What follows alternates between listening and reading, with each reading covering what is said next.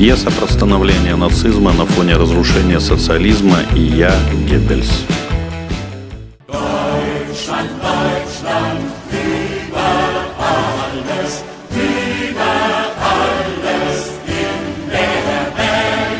Радостный рев десятка молодых глоток пролетел по всем этажам школы и достиг кабинета директора. Через минуту в проеме двери возникла ее фигура. Что здесь происходит? «Репетиция!» – прокричала в ответ режиссер, захлопывая дверь перед носом директора школы. Потом повернулась к нам. «Хорошо орете нацистские лозунги с чувством. Молодцы. Директрисе понравилось. Остальной текст почему блеете анемичными овцами?» Мы, бравые эсэсовцы, грудь колесом пожирали начальство глазами и из последних сил старались не заражать. Это был генеральный прогон спектакля по мотивам трехгрошовой оперы Бертольда Брехта. Комсомольский драматический театр готовился выступить на главной сцене Севастополя в театре имени Луначарского. Когда тебе 15 лет, в твоей крови бурлит коктейль, по сравнению с которым любое расширяющее сознание вещество не опаснее детской присыпки – нас распирала нервная энергия, вдвойне усиленная невозможностью и запретностью того, что мы делали. В 1990 году Советский Союз, подпрыгивая на кочках и разваливаясь на ходу, несся с горы к своей гибели под дурной восторг пассажиров. Мир стремительно выворачивался наизнанку.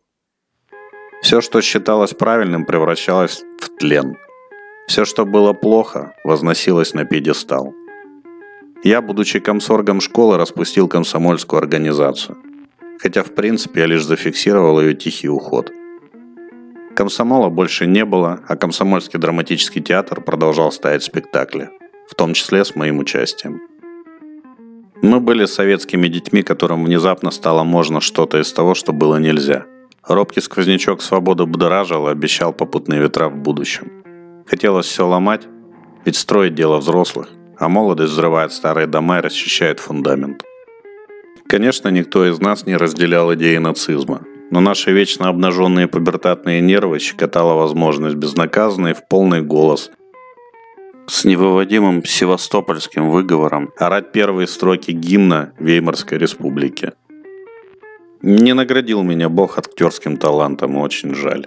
Театр стал еще одной скоротечной болезнью, от которой я, с сожалением, но вылечился. Актерский талант вообще большая редкость. В нашей труппе такой был один. Школьный хулиган Саня с постоянно залитыми зеленкой костяшками. Маленький, пластичный, бесконечно разный. Он играл как дышал. Оборотнем метаморфировал своего персонажа, преображая жестами, мимикой, голосом до неузнаваемости. Почему он не стал суперзвездой, я не знаю. Наше искусство много потеряло. Ему в спектакле досталась роль шута, ведущего, объясняющего зрителям, что за ерунда творится на сцене. А на сцене творилась Германия 30-х. Растоптанная победителями, униженная Версалем, истощенная Веймаром. Небывалый для законопослушных бюргеров разгул преступности. Их, немцев, дочери, недавно богобоязненные католички, за жалкие гроши танцуют полуголыми в кабаре – и продают свою любовь надменным победителям в обшарпанных меблерашках. Поток эмигрантов хлещет через границы от нищеты в поисках лучшей жизни. И в соседних с Германией странах университетские профессора работают паденными рабочими. Ничего не напоминает. Ущемленная гордость немецкого народа родила монстра. Так бывает. Еще один довод в пользу моей мысли о том, что в международной политике не место человеческим эмоциям. Вот про этот период преобразования Веймарской республики в Третий Рейх мы ставили спектакль. Центровую роль Мэки играл наш штатный красавчик Саня Царенко. Был он в этой роли вполне органичен.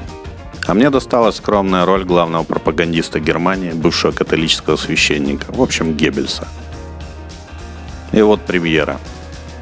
Через похожие на крысиные лабиринты пыльные проходы за кулисья мы выходили на первую в нашей жизни настоящую сцену – Переполненный зал едва угадывался за жгущим световым завесом прожекторов. Доски пола скрипели под ногами. Комок волнения в горле не давал дышать. Мой выход, мой монолог. Копируя отмашки и артикуляцию своего прототипа, я презрительно и резко швырял в зал фразы статьи из Фелькишер Беобахтер, прославленные Эренбургом. Если мы справедливо гордимся прусскими коровами, которые во многих отношениях выше фионских и герефордских коров, то никто из нас не станет гордиться Марксом, Гейне или этим ублюдком Эйнштейном.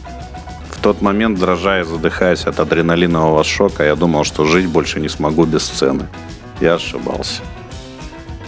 Если вам нравятся мои рассказы, то самая лучшая поддержка автора – это лайк, комментарий, репост. Заранее спасибо.